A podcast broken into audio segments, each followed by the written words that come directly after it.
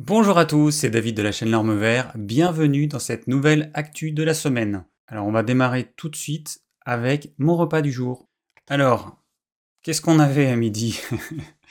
On avait un chat qui s'appelle Titounette, et puis on avait une assiette d'asperges avec des radis, des courgettes râpées, de la salade verte, des champignons. Et puis en plat, qu'avions-nous? Eh ben, encore un chat avec des cuisses de poulet, champignons de Paris, et puis il y a un petit peu de chou rouge, et puis des asperges encore. Voilà le repas de midi. Bon, j'avais envie de faire un petit clin d'œil à, notre chat qui, euh, est souvent sur la table, que j'utilise pour prendre les photos de mes repas de midi. Et d'habitude, je fais attention à ce qu'elle ne se voit pas, et donc là, j'ai fait, j'ai fait en sorte qu'elle se voit. Donc elle a l'air en plein effort. On revient aux choses sérieuses. Pour ceux qui ne le savent pas, j'habite près de la ville de Moissac, et si vous avez entendu les infos, eh ben on a eu une, euh, cellule orageuse assez violente, ou une petite tempête, ou euh, une, une, tornade dans notre département, le département du Tarn-et-Garonne. Et donc nous, on a été touchés. Alors il y a les villes de Moissac, Castel-Sarrazin, Valence d'Agen qui ont été pris euh, dans cet orage assez violent avec des vents entre 130 et 140 km/h. Donc ça a commencé le mardi 20 à 19h30. Tout d'un coup, il y a le vent qui s'est levé, il y a le ciel qui était blanc. Blanc pourquoi? Bah, Parce qu'il y avait euh, de la pluie, un petit peu de grêle, et puis il y a le vent qui euh, bah, faisait en sorte que ça pleuvait à l'horizontale. Donc de grosses rafales de vent, euh, ça a duré une demi-heure, puis une heure après, bah, on a quand même eu un deuxième orage, cette fois sans vent violent, et puis on a encore eu un orage vers 23h30, et puis un autre en milieu de nuit, et puis un autre sur le petit matin vers 7 heures. Donc euh, c'était euh, assez particulier, on a eu beaucoup d'eau. En 48 heures, on a eu 100 mm d'eau, ce qui est quand même euh, énorme. On n'a pas eu d'électricité dès juste, juste quand la tempête a commencé, pouf, coupure d'électricité. Puis bon, bah, la coupure d'électricité a duré jusqu'au lendemain midi. Comme on a un congélateur, mon stress, c'était que l'électricité ne revienne pas à temps. Donc un congélateur, normalement, quand il est plein, il peut tenir facilement 24 heures. Bon, merci EDF, merci aux agents EDF qui ont bossé une partie de la nuit, puis qui ont bossé euh, tout le lendemain matin, et puis euh, peut-être qu'ils sont encore en train de travailler, parce qu'en fait, il y a des lignes qui sont tombées par terre, il y a des arbres qui sont tombés dessus, il y a des poteaux qui ont été cassés, il y a plein d'arbres qui ont été déracinés. Enfin bon, nous, on n'a pas eu de dégâts dans la maison, heureusement, juste de l'eau euh, qui est rentrée bah, dans mon bureau, là, dans lequel je suis. J'ai retiré un seau d'eau et demi. En fait, la maison, elle est à moitié enterrée dans la terre, et la terre a été tellement imbibée que l'eau a, imbibé la terre et est rentrée à l'intérieur de la maison, qui est une vieille maison. Et puis sinon, bah, on a eu des arbres qui ont été cassés, évidemment, comme beaucoup. Les trois quarts de nos abricotiers euh, ont été déracinés, donc ils sont par terre. Donc ça a été assez violent, et du coup, euh, j'avais prévu de faire cette actu un peu plus tôt, mais euh, notamment à cause de ça, bah, j'ai pas pu la faire comme prévu. Alors on va commencer cette actu avec quelque chose de léger. Je ne sais pas si vous connaissez cette émission de Thierry Ardisson, Hôtel du Temps. Donc euh, il ressuscite des stars décédées grâce aux nouvelles technologies.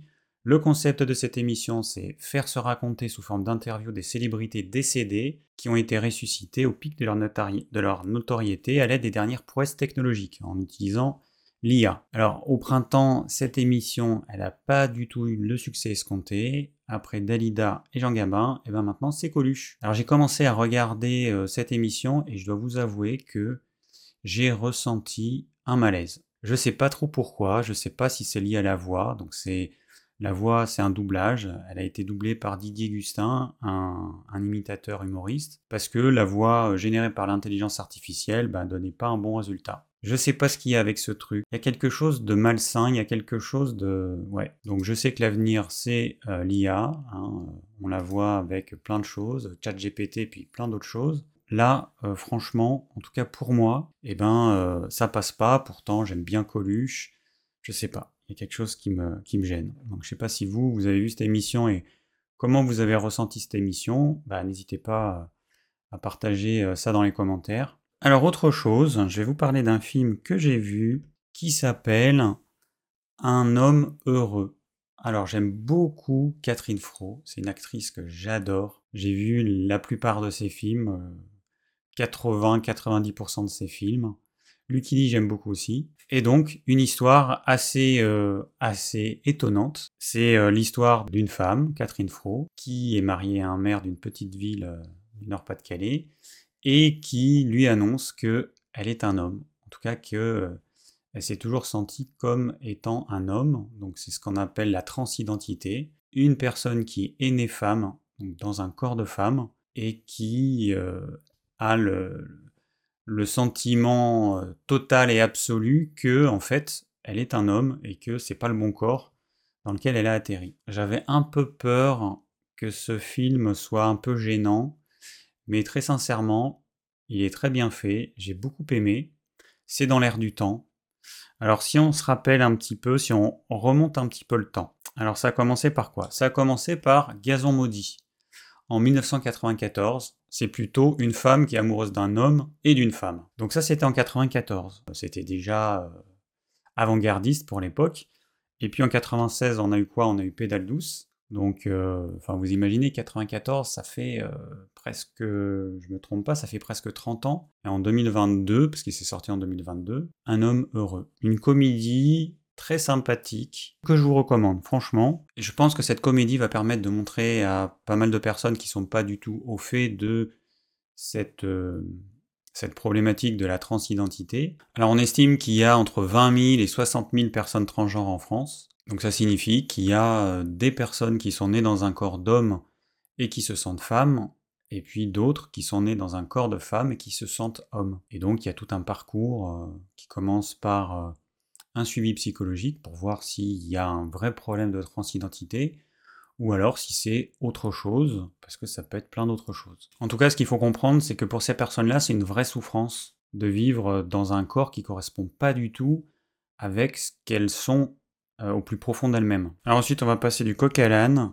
rien à voir. Euh, il y a quelqu'un qui m'a posé une question sur un produit le sucre, un sucre de fruits. Alors c'est sur le site de BioVie, donc euh, c'est un site qui a été créé par euh, des végétaliens, quelqu'un qui était associé avec Thierry Casasnovas, et donc qui a créé ça, euh, je sais plus quand. Ils vendent beaucoup de graines germées, tout un tas de choses, et donc, eh bien, on voit ce sucre de fruits. Donc là, ce qui est en avant, c'est que il a un index glycémique bas, très bas. Alors méfiez-vous. Quand vous voyez qu'un produit, enfin qu'un sucre a un index glycémique très bas, ça veut dire qu'il est d'autant plus riche en fructose. Pourquoi? Parce que l'index glycémique mesure la quantité de glucose qu'il y a dans le sucre. Si ça a un goût sucré, c'est que c'est un sucre simple. Plus un sucre simple contient du fructose et peu de glucose, ben forcément, comme on mesure le taux de glucose dans le sang et non pas le taux de fructose, eh ben on va en trouver peu. Pour que l'analyse soit juste, il faudrait qu'on ait une analyse qui mesure le taux de glucose et qu'on mesure également le taux de fructose. Et là, on se rendrait compte qu'on aurait un, index euh, fructosique, je ne sais pas comment on pourrait dire, qui serait hyper élevé pour le coup, et un index glycémique qui est bas. Alors donc ce qu'on peut lire ici au sujet du fructose, on dit qu'il a donc il, marque qu'il a souvent été critiqué parce que les industriels ont utilisé et abusé du sirop de fructose. Un fructose pur est hautement transformé. Ce type de sirop peut être nocif pour le corps, provoquant une résistance à l'insuline, un stress oxydatif une infiltration graisseuse dans le foie, augmentant le risque de surpoids et de diabète. Pourtant, associé au glucose et d'origine naturelle, le fructose ne pose aucun problème de santé. Alors ça, c'est une allégation. Je demande à avoir la preuve, parce que c'est pas du tout vrai. Moi, les études que j'ai vues montrent que le fructose, c'est du fructose, peu importe son origine. Que ça vienne d'un jus de fruits, que ça vienne d'un fruit entier qu'on vient de manger, que ça vienne d'un de fructose pur, pour le corps, c'est exactement pareil. Et donc, ce qui va euh, compter, ça va être la concentration en fructose, la quantité de fructose que vous allez ingérer. Donc, cette affirmation, bah, ils la mettent pour pouvoir vendre leurs produits. À ma connaissance, c'est faux. Et si on regarde ce que contient ce produit, eh bien évidemment, il contient 95% de fructose et 5% de glucose. Alors il faut savoir que le sirop de glucose-fructose, qui est très utilisé dans les produits euh, industriels, eh bien il contient de 5 à 50% de fructose. Là, on est à 95% de fructose, donc je ne vois pas comment ça peut être sain. Attention, méfiance avec ce type de produit. Hein qui peut paraître sain parce que ça s'appelle sucre de fruits. Désolé, ça reste quand même du fructose, mais alors là, en version extrêmement concentrée. Donc pour moi, ça c'est un produit à bannir complètement. Alors je me demandais depuis, euh, depuis longtemps pourquoi quand je mange des fruits acides, eh ben, j'ai une sensibilité au niveau des dents. Ou plutôt, est-ce que c'est le contact de l'acidité avec mes dents qui crée cette, euh, cette sensibilité Ou alors, est-ce qu'il y a une espèce de capteur au niveau des dents, je ne sais pas, qui fait que lorsque j'ingère une certaine quantité d'acidité, donc qui va arriver dans mon estomac, eh bien, au bout d'un moment donné, mes dents vont m'alerter en me disant arrête d'en manger, euh, et donc en créant, cette sensibilité. Alors j'ai fait un test tout simple.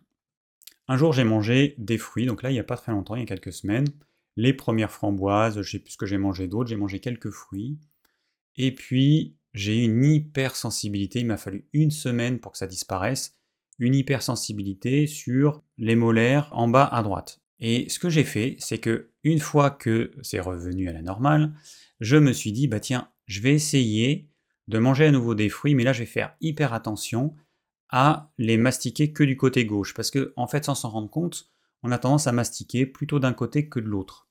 Et bah, moi je me suis pas rendu compte qu'en fait je mastiquais, en tout cas là les fruits plutôt à droite. Donc j'ai fait hyper attention. Et qu'est-ce qui s'est passé? Eh bien là, aucune sensibilité sur les dents de droite. Tout était à gauche. Et donc c'est là que je me suis rendu compte que en fait, c'est l'acidité de certains fruits, bon la framboise est un fruit qui est quand même très acide, qui va créer cette sensibilité au niveau de mes dents. Alors là, ce que je fais, en tout cas temporairement, c'est que je me mets un peu de lithotam dans de l'eau, alors une cuillère à café dans euh, un tout petit peu d'eau, je mets dans la bouche, je garde en bouche je sais pas moi, une minute, et puis euh, on peut recracher. Et donc le lithotam, il va tamponner l'acidité qui reste en bouche, qui peut rester pendant une demi-heure. La salive, elle est neutre, il faudrait qu'elle soit suffisamment alcaline pour tamponner cette acidité. Comme ce n'est pas le cas, eh ben, cette acidité va rester en bouche et elle va continuer à sensibiliser les dents. Vous pourriez prendre du bicarbonate, vous mettez un petit peu de bicarbonate dans un petit peu d'eau, vous mettez en bouche, et puis vous recrachez. Voilà, ça va neutraliser l'acidité, éviter que ça continue à agir sur votre dent. Alors on va rester dans les produits alimentaires. J'ai vu au journal de M6 le 21 juin à 12h45 et à 17 minutes du début, si vous voulez la source exacte, un produit qui remplace, alors ils appellent ça euh, un œuf végétal ou des œufs végétaux, et ça va remplacer les œufs. Pour faire ce produit-là, eh ben, il faut 7 ingrédients au lieu d'un, dont de la févrole, qui est une légumineuse. Ils nous disent que c'est quasiment équivalent, notamment en termes de protéines. Alors il y a 10% de protéines dans cet ersatz d'œuf contre 13% dans l'œuf. Mais bon, il faut quand même avoir conscience que le pourcentage de protéines n'est pas suffisant. Il faut connaître la biodisponibilité parce qu'on sait que les protéines végétales sont moins assimilables que les protéines animales pour la simple et bonne raison que les protéines sont à l'intérieur des cellules végétales, que ces cellules végétales sont faites d'une membrane cellulosique et que nous n'avons pas d'enzyme de cellulase qui permet de dégrader cette membrane. Et du coup, eh ben, au final, le taux d'assimilation de ces protéines végétales plus ou moins faible, ça va dépendre des gens. Il y a des gens qui vont être capables de mieux assimiler les protéines végétales et d'autres non. Et puis ce qui va être important, c'est la répartition des acides aminés qu'il y a dans cette févrole par rapport à l'œuf. Et c'est pas du tout la même chose. En fait, la févrole, elle va être carencée en certains acides aminés qui seront euh, en quantité infime. Alors je vais quand même vous montrer la petite image de ce produit-là qu'on peut voir sur le site. Alors l'avantage, on nous dit qu'il y a un apport de fibres qu'il n'y a pas dans l'œuf. Oui, bon, euh, à moins que on ne mange que des œufs. En tout cas, si vous suivez euh, mes recommandations alimentaires, bah, vous allez manger des légumes crus, des légumes cuits, donc des fibres, vous allez en avoir. Il y a deux problèmes que je vois là-dedans. Bon, de l'huile de colza, moi, c'est pas un truc que je conseille. C'est une huile végétale qui a été transformée. Il faut se rappeler qu'à l'origine, L'huile de colza, elle était toxique, donc on a fait des croisements pour faire une huile de colza qui ne soit pas toxique, en tout cas j'espère. En tout cas, moi c'est pas une huile que je conseille. Il y a un petit peu d'oméga 3, mais euh, je ne sais pas pourquoi cette huile, il y a quelque chose qui me gêne. Ensuite, on a un arôme naturel. Alors arôme naturel, il est fabriqué comment? A priori, ça reste un produit ultra transformé. Ensuite, on voit fibres végétales au pluriel, qui participent à la bonne texture du pas pondu battu. Ok, mais ces fibres végétales, encore une fois, elles sont faites comment? Et il est possible que ce soit un produit ultra transformé, que ce soit issu du cracking. Donc, euh, bah non, désolé, euh, ça c'est pas top. Et puis la févrole, je vous invite à goûter une févrole, et puis ensuite à goûter cette préparation que je n'ai pas goûtée. Mais si effectivement ça ressemble comme deux gouttes d'eau à un œuf, euh, entre une fève et un œuf, ça n'a pas du tout le même goût. Donc là, on peut supposer aussi qu'il y a eu des procédés d'ultra-transformation pour isoler les protéines de cette févrole. Ensuite, on a un concentré de carottes et de potiron, donc qui va servir de colorant. C'est possible que euh, ça passe par tout un tas de réactions euh, chimiques pour obtenir ce concentré de carottes et de potiron, et que euh, et qu'au final ce soit un produit plus chimique qu'autre chose. Donc on voit que pour fabriquer ce faux œuf, eh bien il faut différents ingrédients, et je pense qu'une partie de ces ingrédients sont issus de l'ultra-transformation. Alors à la fin, on nous dit que la société qui a produit ce truc, eh ben que ça évite, alors en produisant je sais plus combien de kilos de ce... Euh, alors ça ressemble quand même un peu à du vomi jaune, hein, il faut être clair, hein, eh ben ça évite l'exploitation de 114 poules. Bon, alors ça c'est vraiment la démagogie euh, de base. En fait, ils vont pas se poser la question de savoir... Bah déjà, la févrole, elle est cultivée comment? Est-ce qu'elle est cultivée de façon intensive? Est-ce que c'est de la monoculture? Alors, monoculture, oui. Et donc, ça va entraîner euh, la mort de combien d'animaux, de combien de mammifères, de combien d'oiseaux? Bon, je parle même pas des insectes. Donc, voilà, ça, ils n'en tiennent pas compte. Ensuite, l'arôme naturel, tous ces produits qui sont fabriqués euh, à partir peut-être de sources végétales, mais qui au final sont plus chimiques que végétales, bah là, c'est pareil, il faut se poser quand même des questions. Bon, l'huile de colza, on sait que c'est une monoculture donc ça, euh, pour la faune, c'est une vraie catastrophe. Quand on me dit que ça évite l'exploitation de 114 poules, je trouve ça quand même, euh, voilà, c'est un peu poussé, mémé dans les orties. Alors si on regarde l'analyse nutritionnelle, eh bien on va se rendre compte que, voilà, on compare 50 grammes de pas pondu avec un œuf, et puis ben, on, va, on va se rendre compte qu'il y a des différences, et qu'on pourrait croire que ces différences sont en faveur de, pas pondu, mais attention, il faut bien lire les chiffres. Par exemple, bah, il y a plus de lipides dans l'œuf que dans le pas pondu. Bah oui, mais c'est bien parce qu'on a besoin de lipides, donc c'est une bonne chose. On a du gras saturé dans l'œuf et moins dans le pas pondu. Oui, mais le problème c'est que ce gras saturé qu'il n'y a pas dans le pas pondu, eh ben, il est remplacé par notamment de, euh, de l'acide linoléique à hauteur de 20%, Ensuite, on a des acides gras oméga 3, donc 10% d'oméga 3. Le problème, c'est que ces acides gras, ils s'oxydent très vite. Et dans une préparation comme ça, autant vous dire que quand vous la mangez, c'est sûr qu'ils sont déjà oxydés. Donc attention, attention à ça. Ensuite, qu'est-ce qu'on a? Ben, On a des glucides, forcément, 3,3 grammes, alors que dans l'œuf, eh ben, il y en a 0,6 euh, grammes. Effectivement, une partie des glucides qu'on va avoir, ça va être des fibres. Et puis on a moins de protéines et plus de sodium. Bon, bref, euh, ça reste un produit industriel ultra transformé.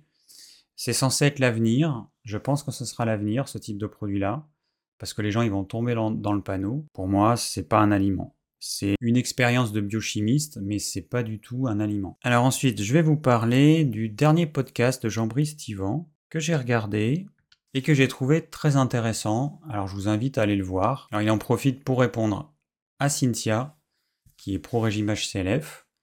Alors ce qui est intéressant dans, euh, dans ce podcast, alors je vais vous le résumer euh, très rapidement, mais je vous invite quand même à le regarder dans son intégralité. Ce qu'il faut retenir, c'est qu'il n'y a pas un régime alimentaire pour tout le monde. Quelqu'un qui vous dit que tel régime, alors on prend l'exemple du régime HCLF, que c'est bon pour tout le monde, cette personne se plante. Quelqu'un qui vous dit que le régime carnivore, le régime cétogène ou je ne sais pas quel régime, que c'est bon pour tout le monde, quel que soit l'âge, quelle que soit euh, sa santé, quel que soit son sexe, c'est n'importe quoi. Le rôle du thérapeute, c'est d'arriver à déterminer le régime qui va convenir à la personne qui y a en face de lui. Parce que sinon, à quoi bon être thérapeute? Si c'est pour dire à tout le monde que le régime qu'on pense être le meilleur convient à tout le monde, ben, on n'a pas besoin d'être thérapeute. Hein. On répète la même chose à tout le monde et c'est plié. Le rôle du thérapeute, c'est d'arriver à voir ce que la personne est capable de consommer. Est-ce que son organisme, eh ben, il va être capable, par exemple, d'assimiler les protéines végétales? Est-ce que son organisme va être capable de gérer les aliments acides? Est-ce que c'est une personne qui va plutôt fonctionner avec une alimentation riche en gras? Ou alors une alimentation avec moins de gras et plus de glucides. Est-ce que cette personne a besoin d'un petit peu de protéines animales, de beaucoup de protéines animales? Est-ce que cette personne a une activité physique, auquel cas il va falloir lui euh, conseiller une alimentation particulière? Est-ce que cette personne a des problèmes de santé? Est-ce qu'elle a un problème au niveau intestinal qui fait qu'elle est enflammée, qu'elle assimile mal ce qu'elle mange? Bon voilà, c'est infini. Mais ce qu'il faut comprendre, c'est qu'il n'y a pas un régime alimentaire restrictif alors Jean-Brice lui parle de régime sélectif, ce qui veut dire qu'on va sélectionner certaines catégories d'aliments et exclure d'autres. Moi, j'ai plutôt tendance à parler de régime restrictif.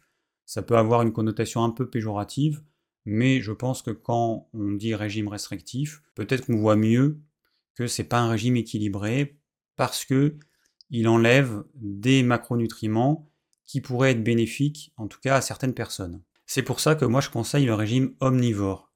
Régime omnivore, ça veut dire qu'on peut consommer de tout, alors pas de tous les aliments qui sont vendus aujourd'hui, parce qu'il y a une partie des aliments qui ne devraient pas être vendus dans le commerce. Ce sont des produits fabriqués par l'homme, avec des substances dont on ne connaît pas le réel effet sur l'homme, d'autres dont on connaît l'effet, mais ça n'empêche pas que les industriels continuent à les utiliser. Donc moi, quand je parle de régime omnivore, eh ben, je parle de protéines animales brutes, je parle de légumes euh, bruts, locaux, de saison. Pour moi, consommer euh, des bananes ou des oranges qui viennent de l'autre bout de la planète toute l'année, c'est un non-sens. Ça, c'est un non-sens total. Donc à titre personnel, bah, je consomme les fruits que j'ai autour de chez moi.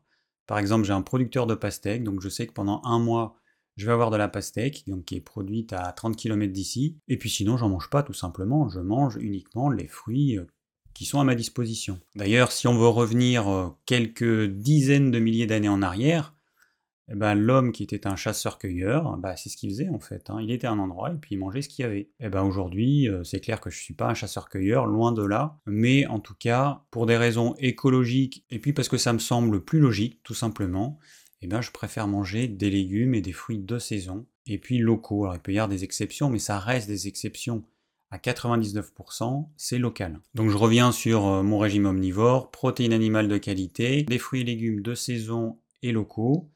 Et puis on peut manger des féculents, on peut manger, euh, alors idéalement peu transformé.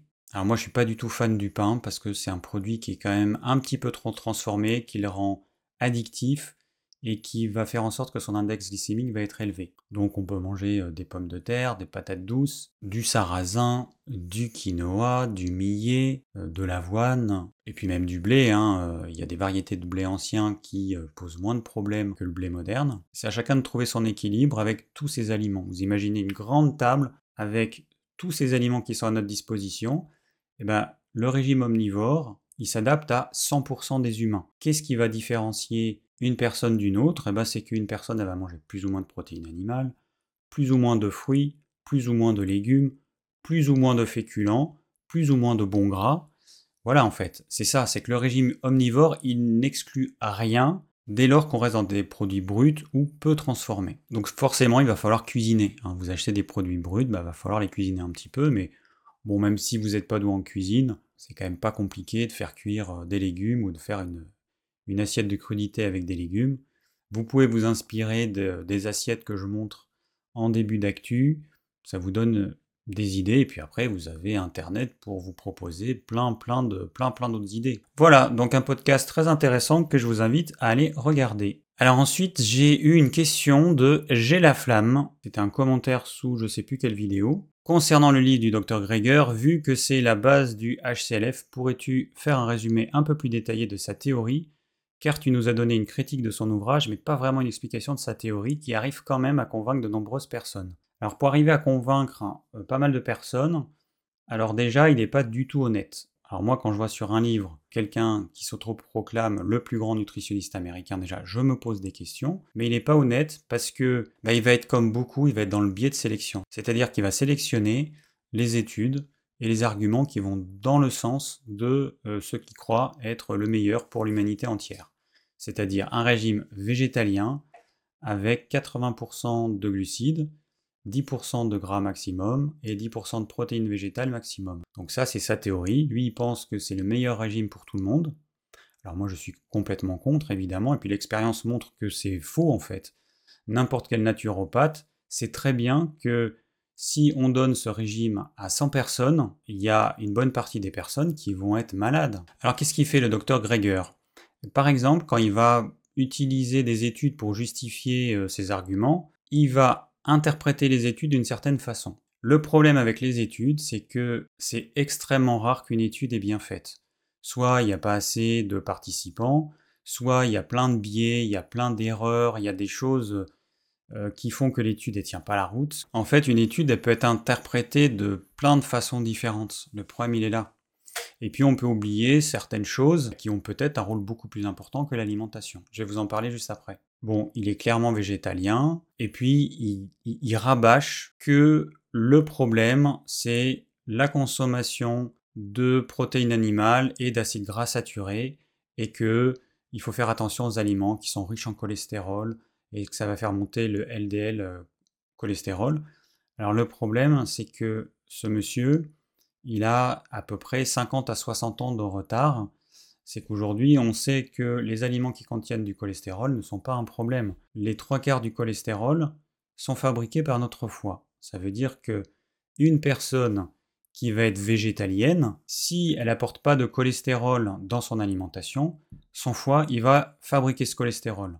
Pourquoi? Bah, Parce que le cholestérol, il est absolument vital. On en a besoin pour les hormones stéroïdiennes, on en a besoin pour les membranes de nos cellules, de chaque cellule qui compose notre corps. Ça veut dire que quand on va renouveler les cellules de notre corps, on va avoir besoin d'un petit peu de cholestérol. C'est un nutriment qui est absolument vital et c'est pour ça que notre corps il sait le fabriquer et qu'il fabrique à plus de 80%. Donc continuer à dire que les aliments riches en cholestérol, alors je sais pourquoi il dit ça, c'est parce que ce sont les produits d'origine animale, mais continuer à dire que c'est responsable des maladies cardiovasculaires, c'est pour un médecin, pour moi c'est euh, un, mensonge par omission, c'est impossible qu'il ne sache pas que ce qu'il dit c'est faux. Sauf que la plupart des gens qui lisent ce type de livre, bah, c'est des gens qui, euh, qui vont croire ce qu'ils vont lire, qui souvent ne vont lire que des livres, hein, euh, ou du docteur Greger, ou du docteur McDougall, ou de je sais pas quel autre, et en fait, ils vont avoir des personnes qui vont répéter exactement les mêmes choses. Et du coup, ça peut les conforter dans l'idée que ces choses qu'ils vont entendre de différents auteurs elles sont vraies parce qu'il y a le docteur Greger qui va dire ça, le docteur McDougall qui va dire à peu près la même chose. Oui, sauf que ce sont des gens qui sont pas neutres, ils sont végétaliens. De toute façon, ils vont promouvoir leur régime restrictif. En fait, moi, si j'avais pas lu d'autres livres, bah j'aurais pu me laisser avoir par ce docteur Greger, en me disant, bah oui, euh, effectivement, euh, les produits animaux, ils sont responsables des maladies cardiovasculaires. bah oui, c'est sûr, hein. et puis les acides gras saturés, c'est responsable des maladies cardiovasculaires.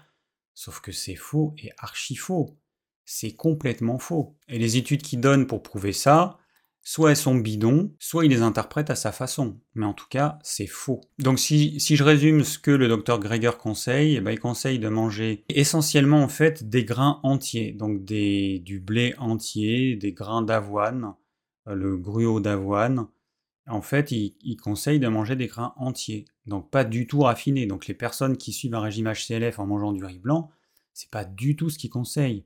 Et encore pire, des personnes qui mangent du pain, c'est encore une fois pas du tout ce qu'il conseille. Et du pain avec de la confiture, on n'en parle même pas, parce que lui, il est absolument contre les sucres ajoutés. Après, lui, il conseille pas autant de fruits que certains qui se gavent de fruits, euh, notamment dans la matinée. Donc là, encore une fois, euh, il y a des personnes qui vont interpréter le régime HCLF un petit peu à leur façon, parce que c'est des personnes qui ont besoin de leur shoot de sucre. Ce sont des personnes qui vont faire croire que se gaver de sucre, c'est bon pour la santé. C'est exactement l'opposé. Et puis petite parenthèse, il faut faire attention aux personnes qui promeuvent ce type de régime. Par exemple, si moi je passais au HCLF, eh ben je pourrais euh, me montrer devant vous en étant tout mince grâce au régime HCLF. Bah non, ce serait un mensonge. Parce qu'en fait, moi je suis mince de nature et je sais que je peux pas grossir. Donc euh, moi, le régime HCLF, bah, je resterai mince et même je maigrirai beaucoup, je perdrai pas mal de masse musculaire. Alors qu'une autre personne qui aurait une sensibilité euh, plus importante au sucre en mangeant 80% de glucides, cette personne, elle serait toute dodue. Même après plusieurs de régimes HCLF, elle resterait dodue. Méfiez-vous de certaines personnes qui vont... Euh, qui vont se montrer minces malgré ce régime, bah oui, mais c'est leur tempérament. De toute façon, elles sont minces parce qu'elles ont un tempérament mince. Et puis il y en a d'autres bah, qui sont un peu rondes et qui restent rondes malgré ce régime, qui est censé euh, vous faire maigrir. Alors si je résume un petit peu ce régime, donc on a des grains entiers. Alors des grains entiers, bah, on a aussi, euh, j'en ai pas parlé, mais on a les légumineuses, hein. il y a les céréales, mais il y a aussi les légumineuses que lui conseille vivement parce que c'est vrai que c'est un index glycémique bas. Les légumineuses en quantité importante, donc tous les jours pour lui. Hein. Ensuite, vous avez un petit peu de fruits, plutôt sous forme de baies. Et puis on a des légumes verts. Alors j'en oublie sûrement, mais en gros l'idée c'est ça en fait. Bon après, il y a 80% de féculents, 80, hein. enfin 80% de glucides, avec en majeure partie des féculents et des légumineuses. Donc après le reste, c'est sûr qu'il n'y a pas grand-chose. Le problème avec ce type d'ouvrage, c'est qu'il y a des milliers de références et que c'est impossible pour une personne d'aller vérifier chaque référence, déjà une étude, pour arriver à avoir l'intégralité de l'étude. La plupart des études, elles sont payantes, à autour de 35 euros.